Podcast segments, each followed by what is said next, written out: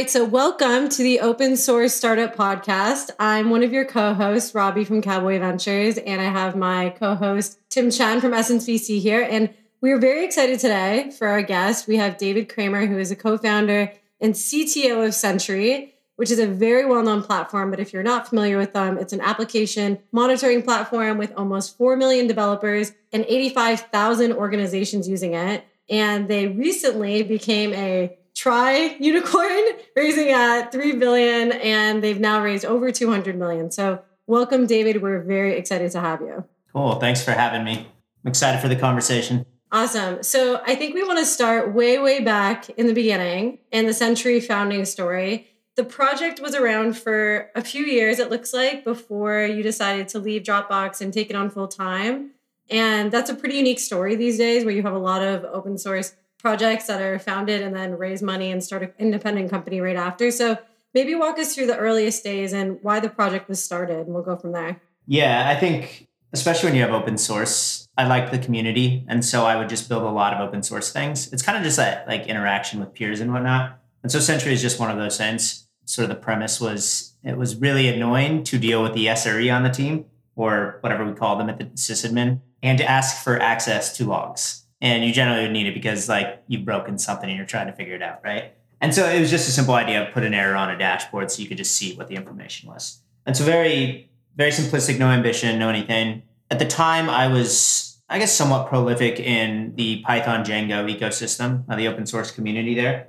And so Sentry, which was called Django DB log, very creative name, was just one of many things that I had done and was used by a lot of community members. And I think over time, I don't know why I particularly continued to develop this versus many other things because it wasn't the only product I had built, but it was one that I think captured enough people's attention and was interesting enough to keep working on that. You know, I just kept spending free cycles making it better and improving it. And eventually I joined a company called Disqus, sometimes pronounced Discus. It's a comment widget that doesn't really exist anymore, but it was a big YC company back in the day. And they were using it. And that kind of encouraged me to make it even better because frankly, it was not very good in the early days. It was just like it's open source. You're just kind of like building stuff, right?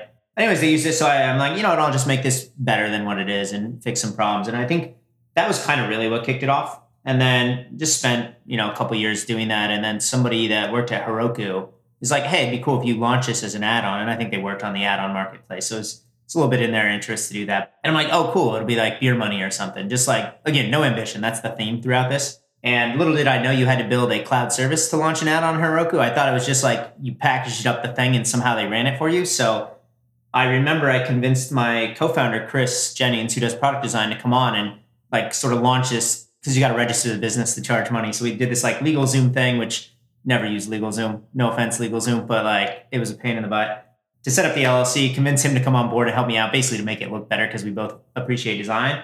And then spent two weeks at the end of the year over holidays building a SaaS service out of the, the open source app. And that kind of really kicked off like the business side and, you know, I just grew organically from there over a couple years. And I think eventually, you know, things get to a, a point where push comes to shove and you're like, okay, what am I doing with this? And that that's kind of really where it transitioned from side project to, okay, this is a real company and let's figure out where it's going. Yeah, it's really amazing because I think Sentry started 2012, right? The project.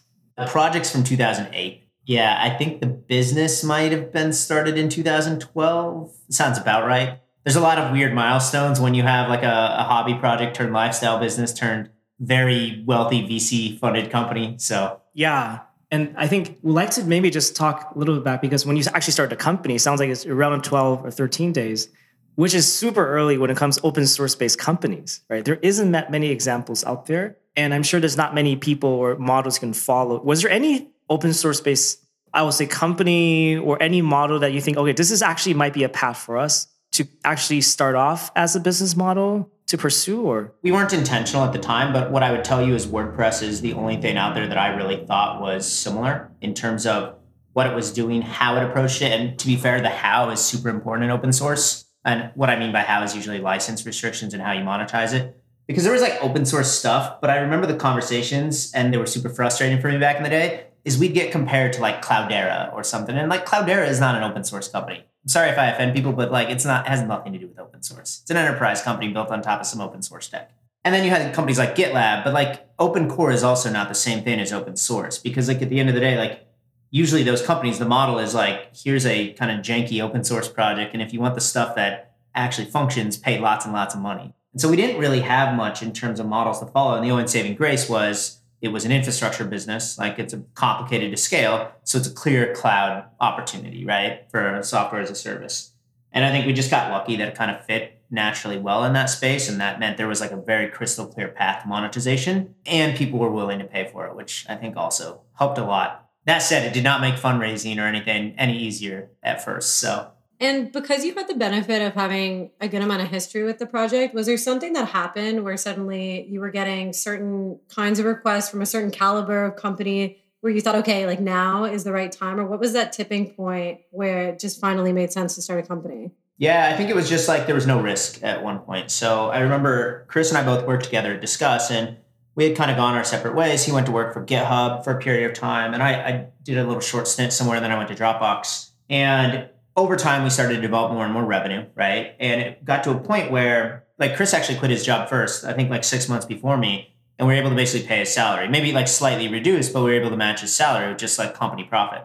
And when I quit, it was the same. I could match my salary and we were able to make our first hire. So essentially super profitable, super profitable. I mean, relatively speaking, of course. And I think it was more that like I am super risk adverse. And even today in Sentry, you'll see if you try to read into what we do as a strategy, it is very much like how do we minimize failure situations? Even if that's not how I'd speak publicly, I'm like maximize failure, just move fast. But it was like I wanted no risk. And so first few years of the business, made some money. We'd spend it on like attending conferences or sponsoring fun events, just having fun, right? And then it's like, oh, cool, we can just pay our salaries. And coincidentally, at least for me, so like because my co-founder's technical, so he can do UI and stuff, of course but he's not doing the infrastructure code. He's not doing the operations side. I also ran or like set up, I guess, a lot of the business side. So actually, suffice to say, I had my work cut out for me in terms of like the load on me.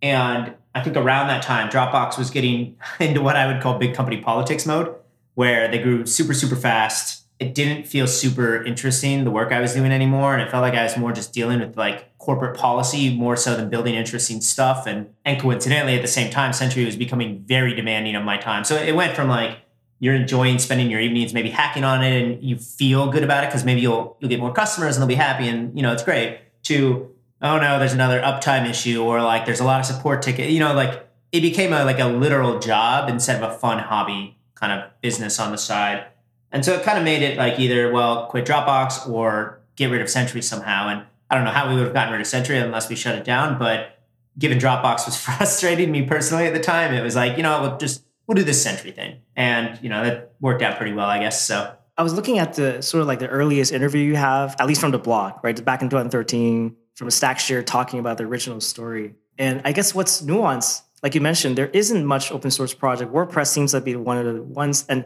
looking at the stats, you mentioned already 90% of people using it are not paying you anything, right? I'm sure venture capital isn't like super happy about that kind of numbers back in the day. And also there are other solutions like Ruby has, you know, Airbrake and you're coming in from Python, I guess, because of Django's original mm-hmm. story.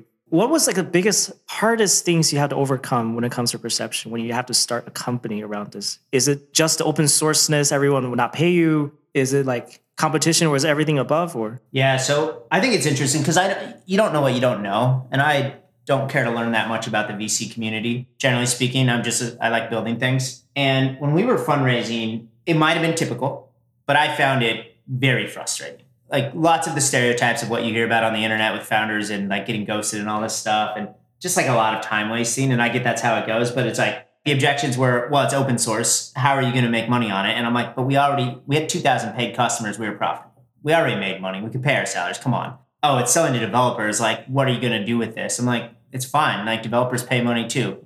You know, we are early in that game, but it's true, right? GitHub was already a proof point, so it's not like it was unknown. And the fact that like we charge like I don't know seven or nine dollars a month, something like embarrassingly low, which made sense when we had no cogs, right? And it's like, well, how are you to like up the ACV. And I'm like, it's fine. We'll just get them to pay a couple grand a year. It'll be okay. We'll just get lots of customers.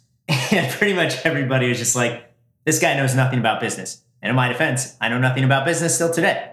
It's just like I'm very committed in my like belief of like how to do something. Fortunately, it's worked out a lot of times. But it basically went through like I probably talked to like 15 like at least small partner pitches, and everybody just like ghosted me. And then I met Dan Levine in Accel, and he knew me from Dropbox. And also, I think he was a little bit ahead of the rest of the market in sort of believing like one, the developer toolchain thing, being a like a basically developers having purchasing power is like the conversation. And then maybe not the same way I believe it. He believed in open source. But again, Accel might have called like Cloudera open source at that time. So not quite one on one. But it, it was like a very tricky thing. And I think it was mostly tricky because like we had a lot of evidence that people would pay for it, not evidence that they'd pay a lot of money. And maybe that's worse than not having any evidence at all, right? Whereas like many other, like I remember I have this friend and like I love the guy, but like they raised at a higher valuation, more capital than we did. They literally had nothing. They didn't even have an idea really to speak of. And I'm like, come on. It's like we already got a good amount of revenue going. But after that, I will say after we got in the door, things were a lot easier because like people could see the proof points. And then we had people like rallying with us, which I think was a really important moment in time. And it's so interesting because there are so many companies now that are selling to developers and they have a ton of use cases and different examples to look to. But at your stage, how did you even think about how to price and how to think about like value points? And was it a lot of just testing and iteration and knowing the community well? Or like what was your process at that point? I'm a big believer in stealing things. So there's a company called Airbrake. They still exist. Once upon a time, they were bigger than us. We just copied the pricing model.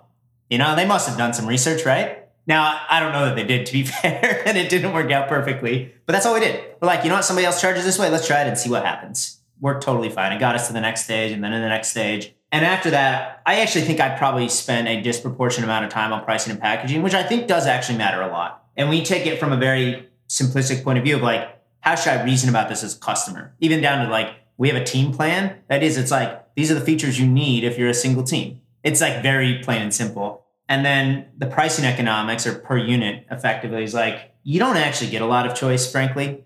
And so ours was just like experiment until like the cogs were good, until it felt fair and competitive. Like we basically have a rule we can't increase the minimum price tag, which I think has done very well for us over the years. But I I always question if it's like more art or science. I think we got I don't think we got lucky. I think we spent enough time to try to figure it out over the years and we were willing to change. Like we're about to launch like a new revision later this year, which isn't drastically different, but it's quite a bit different than we've done before. And it's just like you got to kind of believe the story around it versus the science. Like we paid some big firm to come analyze everything for us, and what I will tell you, they they gave us would not work whatsoever. So. Yeah, and I remember the first time I heard about Sentry a number of years ago, it was kind of bucketed as a crash reporting tool versus now it's an application monitoring platform. So, would love to just talk through how you thought about the positioning of the company and kind of where you started and what you learned about where a developer tool company should start solving maybe a more specific, like more understandable pain point, and then moving into something much bigger. Yeah. The challenge of starting a business is like you've got to figure out a product that makes sense. And I actually I do not envy the founders who don't know kind of what they're after. Like mine was just a lot of domain experience, and we're just gonna like brute force the thing until it feels good. And the feeling part is super important for me. Like I've learned over the years, just go off your gut and like many, many, many, many decisions. And ours was always like build a product that we love. Let's keep getting more customers on it. And I, I think like we've still not really hit the point where things have slowed down to where we had to be like, well, okay, this no longer works anymore. Sentry's, I don't know what we've given for public numbers, but we roughly gained like 50% customers year over year or whatever. I think it's year over year, which is a lot, like at our scale. Like, and, and like we have the 85, 100,000, whatever it is. I think we say something like don't quote me on this because the number might be wrong, but something like 50,000 paid accounts in that ballpark, right? Maybe it's a little less, maybe it's a little more, but it's a lot of paid customers. It, it's a lot to the point where it's more than every public APM vendor in the entire industry combined. And that is like a big deal, right? And to be fair, any VC who bet on us bet like based on that concept entirely. And so for us, it was just like keep building a thing that people love and keep focusing on the people that love it. And that is like what I always tell product people is like, don't go ask your customers what they want. Find the people that kind of agree with you and just build something for them. And hopefully you've done like enough questioning that you believe the opportunity of what you believe in is significant. Because then at least you're gonna have people that are right aligned with you. You're gonna be doing a thing that is like not distracting because it's very focused. And that's kind of what we've done. We're like, this error monitoring thing has a way to do it. We're gonna build it. We're gonna go deep. It's gonna be highly technical. It's gonna solve our problem the best it can. And we're just gonna rinse and repeat that for every single programming language in the world that's kind of all we've been doing for like the last few years. Now we have laid it on more since then to try to expand the business and like kind of think about what's next. But that's still a core is like that concept, but just like repeated with the exact same customer in mind. And that's like a very big part of like Sentry's. like as you grow, one of my learnings is like alignment is probably one of the biggest challenges. And so I, I like I've had all these points in time in Sentry's career where I frankly just have to argue with people over and over about the exact same conversation. And one of them recently was I'm like, we spend so much time talking about oh the eng manager, the VP, or all this. I'm like, what if we just never talk about this again and we say all investment goes towards the developer? And we just say that's the rule, and then we don't have to spend any more time on these conversations. And that's kind of a thing we did recently. We say if we spend one dollar at the very least on EPD from our R and D investment, that one dollar only services the developer. There are no other personas that touch our application. We just we're not worried about them. And that's actually like a controversial thing, to be fair. Like a lot of business people will be like, "What the hell are you doing?" And I think that's totally fine. You can do things your own way. You know, everything has a path to the end, but that to me is like one of the most important aspects of what we're doing because I think it's the thing that causes a lot of companies to ultimately fail over time. And it's the lever we're going to use against the big public companies that compete with us ultimately. So, so I'd like to dive deeper actually, because you mentioned really interesting about it's like product sense, right? You need to actually have a gut feeling. You can call it taste, you can call it unique insights, whatever that's called. What are some of those that you remember are really crucial in early days that we are either like philosophies or way we engage with the communities or something like that that really made Sentry stands out to the developer crowd. Because I, I realize now looking all the companies today, many, many people want to go after developers, but don't seem to get any word of mouth or traction. And so I assume these two things are related. So I just wonder, like, what are the actually the product insight or sense that you can able to concretely say a few examples of that? Okay, this is actually not an obvious thing, and we made yeah. it right. I think the first thing I would always encourage folks is like authenticity. Now that looks differently with different audiences, right? Like you've got to speak to your audience in like a way that is absolutely authentic. Like for us, it's like developers, it's like we know like these are the things we care about. We should just talk to them about don't be fake. Don't talk to them about stuff that's irrelevant or like try to masquerade something as something they should care about. They're gonna see right through it kind of thing. I don't think that's developer specific to be fair, but like what you would do for a tool that's for developers versus or management or customer operations or something is wildly different at the end of the day. Like we all have different things that are top of mind for us, right? And so I think that's one. I think the other is like this has been interesting and challenging for me over the years. Like I've tried to give up control in the company because I think ultimately the opportunity of the company is much bigger if it's not relying on the few, right? And I've not been able to figure out how to do that yet. And I think one of the challenges is like you kind of need a single source of truth or you need like a single direction to drive you forward. And so what I mean by that is like I have a very strong opinion about pretty much anything, but specifically about our, our product in this case and about like how it should function and what that end-to-end experience should look like. And I think those things can often be hard to articulate and they are very like domain driven and instinctual. And so like I'll give you an analogy. I recently asked a bunch of internal teams to just like throw away their their roadmap. This is like three weeks ago because it just didn't feel interesting. It didn't literally feel. I use the word feel a lot because I think it matters here. And I'm like, look, folks, we're building a lot of stuff. Nobody uses any of this stuff. And by nobody, I mean like a small percentage, right? Why don't we get back to like what is the core and why that core is so valuable and think about how we extend that core. And for us, the simplistic version of Sentry is it's basically automated Jira or automated ticket tracking, right? It's like we can identify bugs or other problems, give you the details, help you kind of get like through that resolution workflow faster, right? And so we built this performance product as an example. It has none of that. There is no like we identify the problem for you. It's just dashboards. And we have enough dashboards in life. We don't necessarily need more. Sometimes they're useful, but like we don't need more dashboards. Just like I don't need more chat apps or anything else at this point. I've got plenty. And so I'm like, folks, let's go back to like why Sentry's good. And it's good because I ship something to production, it breaks, and, and it's like a ugh moment. It's like I want to like I care about that. Like I don't want that to be the outcome. I want to fix it, right? So empower that outcome. Like think about that. And so I asked people to go back and like we basically have this workflow where we like send you an email every time there's a new bug and hypothetically, a new bug happens when you change code. Realistically, there's a lot of variables that go into that. So that's not always true. And sometimes it just like breaks in terrifying ways, that, that pattern. And so I'm like, let's go back and solve this in a better way. Just revisit the whole core of what we do. And then also let's go back and make sure we're building that workflow that people actually care about, that like makes them happy. And I think it's hard to measure happiness. You can say NPS and all these other things, but it's hard to measure like happiness and emotional like response, like positive response out of something everybody's like focused on business metrics and all these KPIs and stuff. But I'm like, if you can excite people about what you're doing, that like you shouldn't do anything that doesn't excite people is kind of how I test it, right?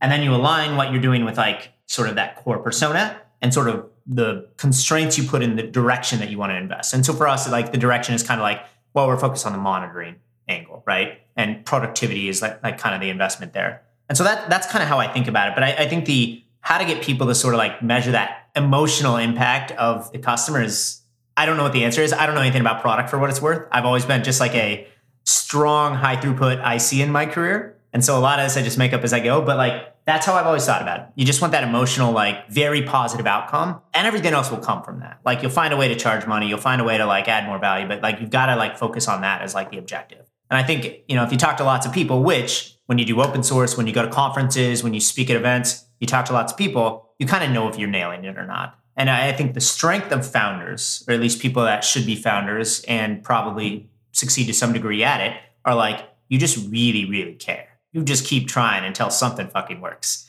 And I think people do not appreciate that that is not easy. Like certainly many people do, of course, but I think from a product angle, it's not like you're just going to figure it out, and it's not going to be. You can't plan for any of it either. You kind of just got to be like, we're going to keep trying at this. We're going to like make small changes over and over and over. We're going to be okay with being wrong, and eventually something's going to work. And that's kind of how we approached it. And I, you know, Sentry was not great from day one. It was kind of janky. And over time, it just got better and better and better. And we just deepened the tech investment. And, and even today, like it's got lots of flaws and it's the same thing. It's just like keep making it better. But I think that driver towards like the emotional response is like the most difficult part.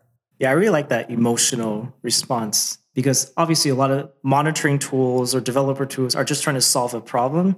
And so the outputs, the way you feel using the product doesn't seem to matter as much. I guess related to that, because you mentioned a lot about how you needed to scale from you being the one basically doing everything, now having to scale up a little bit about how to get the teams to be able to actually align in some of the what is important, what's not important. One of the strongest things we've seen most strong IC engineers don't do well is actually able to communicate about this at all, right? This is I just know, but nobody really can understand or get aligned with what did you have to learn over time to be able to just not hey i'm the one in charge kind of thing right i'm actually getting everybody to understand what that means is there anything that you learned from the communication or, or anything related i don't know that i've learned much from that regard i am very much like i have a hard time articulating kind of what i mean and i'm sure it's it's painful for some people that work for me I, I think my challenge is i often fast forward i just sort of jump to like what conclusion i've made versus sort of how i've gotten there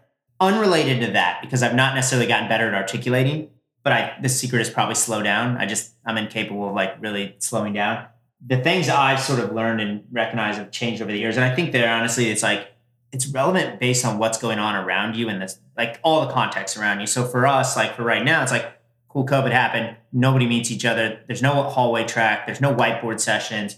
We've hired another hundred people. We're like 250 or something. So it's like the context is like, okay, we're like 250 people. There's been a lack of like accidental communication and like all these other things. And so I'm like, okay, maybe the solution in the near term is over communicate and like to like very visibly follow through and remember that email is important and Slack doesn't solve the problems there. And like just kind of recognizing the flaws. And I'm very much like a fundamentals person. I always look at something and I'm like, why? Like, why does this need to exist? Like everybody hates dealing with me in the company whenever they want to like buy a new tool because I'm like, why do we need this? Like, is there not a better way to spend our time? and it's because I'm always about again the fundamentals of like what's going on here. And so I think for me, especially lately, I'm like, okay, we've got good strategic goals as a company. That's important. That's a step. And my like takeaway from is that like I still can't connect to those goals because I always try to put myself in like an IC's shoes because as an IC, I never understood what the hell the companies were like trying to achieve, and frankly, most of them failed. So like maybe they weren't actually doing a good job of it anyways. And so I'm like, okay, we've got business level goals that technically we can reason about from a EPD angle as well. But what are like the EPD specific targets that are inspirational and that like we feel like are going to move the needle like in a significant way versus just business as usual? People talk about OKRs and everything, but like ignoring the framework. My like most recent realization or my at least thesis is you've got to continue to distill these down into like really big items, very interesting stuff that are like big hard challenges that people feel are going to be significant. They might not work, but that's fine. And then just like really like communicate those consistently, like over and over and over. And I think that's something we've messed up a lot over the years, or I've messed up is like we'll often talk about something and then we stop talking about it publicly and we keep talking about it privately and then you play telephone and eventually it just becomes a mess. Versus like, hey, let's give the company an update every single month on this really big important thing. And if there's nothing to update, then why not? It either is not important or we're doing stuff that's unrelated kind of thing. And I don't have the solution yet, but that's kind of like how I've thought about it a lot in recent history. And I, I think it is very much that communication and really continuously forcing the conversation about strategy. Because I think, especially early stage company, especially like I did the CEO job for a number of years, there are just so many things you end up having to deal with. But there's like strategic efforts in basically every function, right? There's how you're going to approach go to market. There's how you're going to approach hiring people. It's how you're going to approach R and D or product. And I think it's easy to get distracted by making one important and ignoring the others. And I think this is probably something we did over the years. And for me, I think that's been resolved by like us hiring really good people to take on those other conversations and then making sure we're all aligned and we create that sort of echo chamber to some degree. I don't have the solution, but that's that's kind of like how I've seen the problem manifest and like at least how we're approaching attempting to solve them. So yeah. So not only was Sentry early in being an open source based company, but also early to figure out how to scale that model. And scaling an open source company is really tough, as you well know, just based on the number of users and signal, and you're juggling trying to figure out paid users and support. What did you learn about scaling an open source company when you didn't have a lot of examples of how a good scaled support model looks for a company like Sentry. Yeah, so this one's actually probably interesting and maybe not controversial, but people would not expect. So Sentry, full open source, you can run it yourself. You could have forever. We've got a license that basically says New Relic can't sell our code. More or less, that's what it says. Otherwise, you can do whatever you want with it, completely self-hosted, no strings attached kind of thing. And Sentry's always believed in that model of like, we have this internal value called for every developer. And it's very much like Sentry should be the only solution because if it's not, what is the gap? And so open source, we started as like open source thing, built this small cloud service, and you've got both. You got people running it. They're often big, big logos. Like early days, this is like Prime, Airbnb, Uber, Eventbrite, like all these Instagram, like all these big companies running open source. And you might think like, cool, you can monetize that. We did not. We thought we could. We did not monetize it though. And I actually don't know. Maybe one of those customers uses our cloud service. I'm not sure anymore. But um, we had this challenge of like, okay, we've got effectively on premise self hosted software and we've got cloud. Those are two very different companies. And I recognize that. And I always optimize the business around how I wanted to spend my time. And this is the advice I always give founders is like, there's lots of ways you can do things. They can all work just fine. Pick the one that's most interesting to you. And I did not want to sell on premise support or build an on premise sales motion or build on premise, any of those things, right? Just not interesting. And I think we can all agree that that's probably like the right decision from a broad, here's how the market's played out with cloud services and stuff. But we had this complication for many years early in the company. It's like, hey, we want to enterprise sales. We just need to sell this thing. And I will tell you, even early days investors thought 100% we were just going to be like an Elasticsearch or something or a MongoDB. Not a chance. All because we said, no, it's not happening. And so we actually, I think, had three support contracts over the years, and we chose not to renew any of them. And we said, cloud is the only thing we do. We're happy to like give it to you for free. We're happy to like maybe sort of help you, but unofficially kind of thing, because like we got other stuff to do. We're building a product, not an operations team for you. And it was just like the choice of like focus on the SaaS service. It's more fun. It's more interesting. We get to do product and just don't worry about the rest. The rest is noise. And so that was kind of our commitment. I, again, I think we did well early on because we had cash flow and it helped.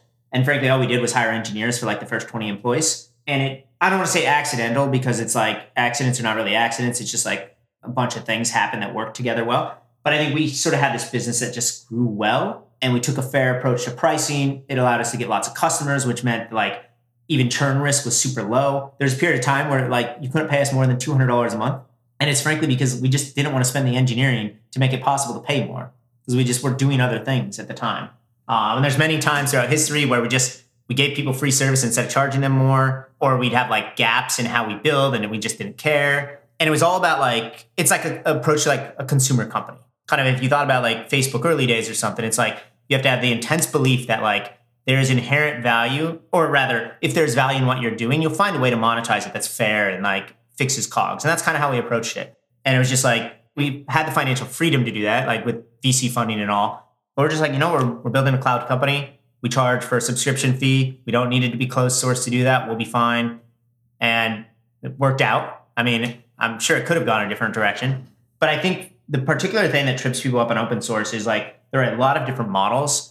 And like open source is not like an industry. It's like open source is just an attribute of something. And it also means like 20 different things. Cause like Cloudera is a version of open source, GitLab is a version of open source, Sentry is a version of open source. There's a, I'm not a Rails developer, but there's this like library that people use to do offline processing and asynchronous work called um, Celery or it's Celery, but for Ruby. I can't remember what it's called. Anyways, the guy that built the thing sells like a an enterprise version of said library, which is not a common business model at all.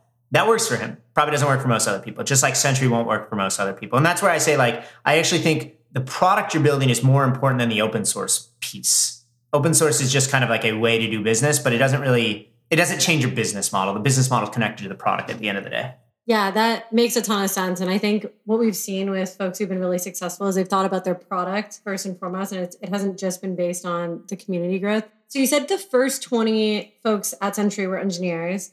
Who was kind of in charge, and maybe it was everybody, of community and actually interacting with the Sentry community? Because that part's usually a little bit new to engineers who haven't done a lot of open source, or maybe all those engineers had some open source experience, but kind of like who was doing the community management piece early on would be really interesting to hear about.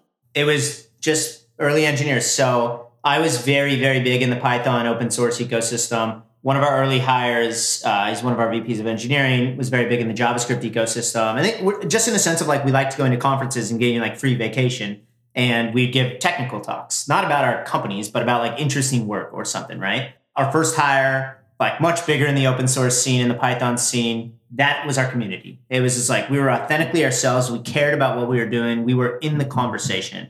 And I think that can't be understated because we've not been able to manufacture that. And to the point where I'm like, folks, I don't have time to do this anymore. I'm like much older than I used to be. I'm like not going to go speak at all these conferences. And like I sent this email out the other day. I'm like, who wants free vacations? We'll send you to Europe or wherever you want to go. We'll pay for all this stuff. Go speak about something interesting. It will help your career in like ways you will always remember. And it's going to be beneficial for Sentry too. So it's a win-win kind of situation. And that was what it was. And that is, to me, that is the secret. And it's talking about like domain relevant stuff. And I think this is a thing like DevRel teams often miss because it's like you have a DevRel team that's going to like making a fun, jokey presentation. It's like that's brand. That's that's not education. That's not community. That's that's just brand advertising. Like buy billboards. It's the same thing. Like it'll be just as successful, if not more. But like you've got to like actually be in the conversation. You've got to be like qualified to be there, you've got to give like value. And I think people misrepresent what value is a lot of times. Like I tell this story, we, we talk about this internally with the sales team and stuff. Like Sentry's deeply technical. It's hard to have a deeply technical conversation if you're not an engineer. So how do you enable a sales team to do that? We've not figured it out entirely yet. But I think it is like, how do you truly add value to the day to day? And that goes back to being authentic. And so community for us was just that. And, and my agenda these days is I'm like, how do we go back to those open source roots? And not the fact that it's open source because it still is, but like engage in the open source community. That's like the most important part of open source. And so for us, that's like, hey, what, what if we throw away Jira and we do everything on GitHub again? It's just like a forcing function, right? Or like we start putting product roadmaps on GitHub discussions. They may not care whatsoever, but they'll be there. So if they do care, they have an opportunity to engage. And that engagement thing I think is super key. And so we're still trying to figure that out at our scale now to kind of like reboot that process. But I think the fundamental thesis of how and what it needs to be is correct. We just haven't done it yet. That makes a lot of sense. And for you personally, so you've kind of gone through a bunch of different journeys within Sentry, like hyperscale, early in figuring out what an open source business model looks like. Um, you've been CEO and CTO. What phase of the company has been the most challenging for you? And what have you kind of learned, or what kind of tools did you lean on that you think would be helpful for other founders to know about? I think kind of getting to that mid level maturity phase was probably the most difficult for me. And what I mean by that is like, we've got a business, product is kind of doing stuff. We need to like get off of our butts and actually build a go to market function. And you know what you know, and you don't know what you don't know kind of thing. Like, I don't know what marketing is. Like, I don't know what sales is. I most of the time dislike salespeople. They're in my inbox nonstop, or I had to change my phone number recently because they wouldn't stop. Like, and I'm like, I don't want any of that. How about I just never hire those people? We call it a day. That was kind of my persona for the first few years. I was so anti these functions. I've grown to appreciate what they can be, not what they are necessarily, but what they can be. For example, we don't do like automated cold campaigns and things like that because they, they don't work. So it doesn't matter anyways. Like it's just a waste of money. But that was hard. And like hiring executives where I did not understand the job and I don't want to understand the job either, which is why I did, like eventually I'm like I don't really want to be CEO. I just am because nobody else is, right? And like somebody's got to do it, and like know, I'm not going to let somebody like do worse than I can do, kind of. But like hiring executives and like sales and marketing, I found extraordinarily difficult, and I found it difficult because some of these functions are black and white. what they are, if they've been good at their job or like qualified, I guess, for that. And that's one. Plus, are they going to be a culture fit, which comes in a lot of different ways, right? It comes to size of company and it also comes to like style of company. And that found I found it very, very difficult. On the counter side, and I, what I say is like I struggled through like hiring a sales. I don't know how many sales leaders we had, but several sales leaders, marketing leaders. I just couldn't figure out what the right kind of person was for our company, and it was just so draining over time. And on the counter side, like our CFO's been at the company for like four or five years. He's great. I had no idea he was qualified either, but all the finance candidates, at least like they kind of came off the same and the same level of qualified and stuff. I'm like, well, he believes in the business. I'm gonna go with my gut on this one. Again, going back to like go with your gut, it's like the most important thing. But like that was draining. That was like very, very draining because like one time I had like 25 direct reports. I'm like, I don't even know what to do. I'm also not a people manager. I'm like, what am I doing here? I, oh, I guess I'll just do lots of one on ones. Is that what I'm supposed to do? And it's just like, again, going back to the founder, you know, like nobody should like envy or pity founders because like we often get stupidly compensated, but the job is also a nightmare sometimes. And so I think it's a double edged sword. There were just so many of those moments where you're like, oh, got to deal with this thing. I really don't want to deal with this. But like, if I don't do it, nobody else is going to do. Hopefully, I can do a good enough job. And then even like when I decided to hire a CEO, I'm like, I wouldn't say I'm humble, but I have a very specific kind of ego in the sense of like, I don't care about like being CEO. I have I'm like kind of the person of like I have so much confidence that I just assume I have power in whatever conversation anyways. So I don't need like that version of power. And so even when we are doing the CEO, it's kind of like, oh, this is like a breath of fresh air after we started talking to candidates. Beforehand, I'm like, oh, is this gonna be like all the other job searches where I'm just like, I don't know, how do I tell if somebody's good or not? You know? It was not. It was very easy to like dial that in and, and believe in people. But there was a lot of just stuff, you know, and I, I think it's like congrats to the people who like love that, that pain. I did not. So this is why I do different things now. I'm very curious about the guts, right? I, have already asked that already, but you know, maybe I'll, I'll double down again because I think a lot of times our insights or instincts comes from like prior experiences as well. And you mentioned you worked at GitHub, and I think when you talk about the culture, when you talk about the things they're doing, actually reminds me of GitHub right away, right? The way the culture is operating there. Where does that gut come from? Like, is GitHub a prior influence, or are there parts of your job history? And what are the specific things you really think I, I want to bring this to my company, start? Yeah. So I was Dropbox, co-founders Gale, but that's fine. It's it's same kind of thing. So what I look at is I look at the failures of everywhere I've been, which might not be failures, but I see them as failures. And I say, let's not do that. And that's the only thing I can learn from. Because the positive things usually don't apply, or you don't know how to make them apply. I'll give you an example of the positive. Dropbox, phenomenal at new grad recruiting. Top of MIT, they crushed it, didn't understand it, was that the best thing they could do? I don't know, but it made hiring like new grad pipelines phenomenally good. It still created challenges in senior talent and stuff, but like great. I'm like, cool, let's just do what Dropbox did for hiring and we'll we'll crush it with hiring. Did not work whatsoever. Our new grad stuff is good. It's a different kind of approach though. And so I think it's hard to replicate success, but it's easy to understand failures. And so as and I'll, I'll also use Dropbox in this one just because Dropbox built one product and that was it. What else were they doing with all the resources and all the money? There's a reason Sentry has tried to build multiple products as of like a year and a half ago when we're like 100 people or whatever it was, right? It's like, because that's what you've got to do eventually. Why not do it now when you can, kind of thing. And that's like Atlassian did that. They did it really well. GitHub took way too long to do that as, as well, as an example. With the Microsoft changeover, and I, I don't know GitHub internal, so maybe this is not, I'm taking away credit, but GitHub going from source code to also GitHub Actions, to me, it was long overdue. It's like an obvious vector. I'm like, why didn't y'all do this? Should have just done this beforehand. It's a lot easier to talk about it than to do it, of course. But those are examples of like ways I think of like that company could have been so much more if they had done this. And on the counter side, even the persona thing, I look at like we're very competitive internally, so I like to poke fun at New Relic and any big company I can, basically. And I look at New Relic and I'm like, they built a great product once upon a time. Like it nailed it for the developers like 10 years ago. And then they built a bunch of other stuff that had nothing to do with the, that customer. They built like an analytics thing, they built some uptime monitoring, like things that were just for different people. They messed up. Like that's where they squandered their opportunity, and that's why like everybody's out to eat their lunch now and doing a good job at it. Unfortunately for them, and so that's where a lot of this stuff comes from. And I think the gut, the way I think about it, is if it doesn't excite you, just say no. Like if there's anything that worries you, and usually worrying is like a lack of excitement, say no. Now you won't always be right if you say yes because you're excited, but you'll almost never be wrong if you say no because you're not feeling it. And this is kind of I looked back, especially when we hired like like some mismatched folks for the company. It may not be them. It could be like they were not the right person for the company. But I always thought that like in some of these conversations or like we build something, I'm like, ah, maybe it'll work. I don't believe in it.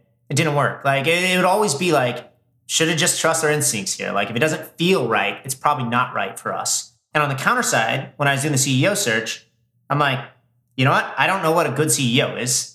Because like I don't know what a CEO is, first off. But Milin, for example, very passionate, which is important because the job is draining, smart, excited about the product, like all these things. I'm like, you know what? He must be qualified because most of the people are qualified, just like within a, within a constraint. And so I'm like, I don't know, like my gut tells me he's like exciting as somebody that like I would want like as part of the company. So let's just go with it. And I think it's worked out very well. And so I think it's just that like that feeling. Like I, I swear to you, every mistake I made was like where I, or at least like the ones I could have avoided probably, were where I didn't trust that feeling. So awesome. And one question we love to ask on here because our audience is a lot of open source project owners thinking about turning that project into a company, or there are other open source founders who are earlier in their journey. What advice do you want to give other open source founders on ways to think about like company building, hiring, particularly around like first time founders too? Because I know you're you're also a first time founder, and often are a lot of open source based founders. So, what are kind of like your big pieces of advice for them?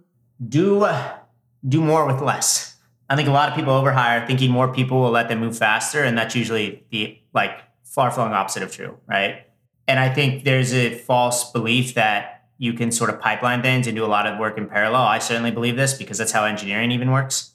It's like usually not true. More people comes more more challenges and more problems, but in the sense of like just things you got to solve along the way, like scale concerns. And so I think too often people try to grow too quickly. Even big companies, for what it's worth, like Dropbox went from like 300 to 1300 in like 18 months or something. And I'm like, what, what are you doing? Like, what's with all the people? Like, nobody gets to work anymore.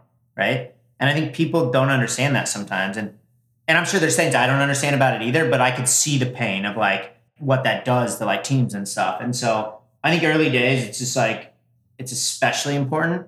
You know, free money doesn't last forever. Everybody has had it easy for a little while. We did not have it so easy in the terms of like, we were not getting a ludicrous amount of money for nothing and to be fair, I think that also helps. Like putting those constraints on you actually makes you work more towards like the finish line, the target that you actually need, versus if there's just not that pressure, it's too easy to just do a bunch of stuff that is just irrelevant kind of thing. And that's what we do is a lot of stuff that may or may not be relevant sometimes, but we just do a lot of stuff because like there's so much going on and we have the freedom to do it. That sometimes it's hard to be like, oh, maybe we should dial this in. Maybe we could be doing better spending these resources. And I think, you know, again, going back to like just believe in something, like have an opinion and prove the opinion right or wrong at the very least before getting distracted or maybe getting convinced. Convinced is probably the better word. Um, distractions, I think, are actually okay sometimes because they they're like energy and they like it's excitement.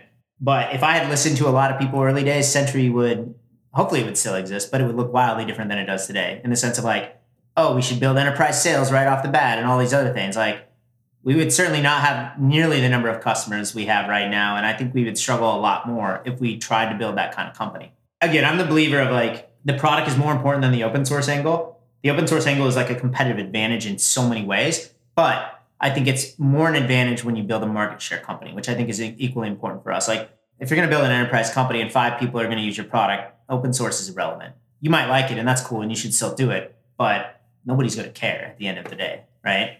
and that again that's like fundamental like to sentry it's like we wanted to do market share we wanted like everybody to use sentry so open source helps enable that goal awesome this is really really helpful and valuable lessons for everyone including us actually so thank you so much david. Yeah thank you for coming on and hope you enjoyed the podcast so far. Yeah absolutely. Thanks for having me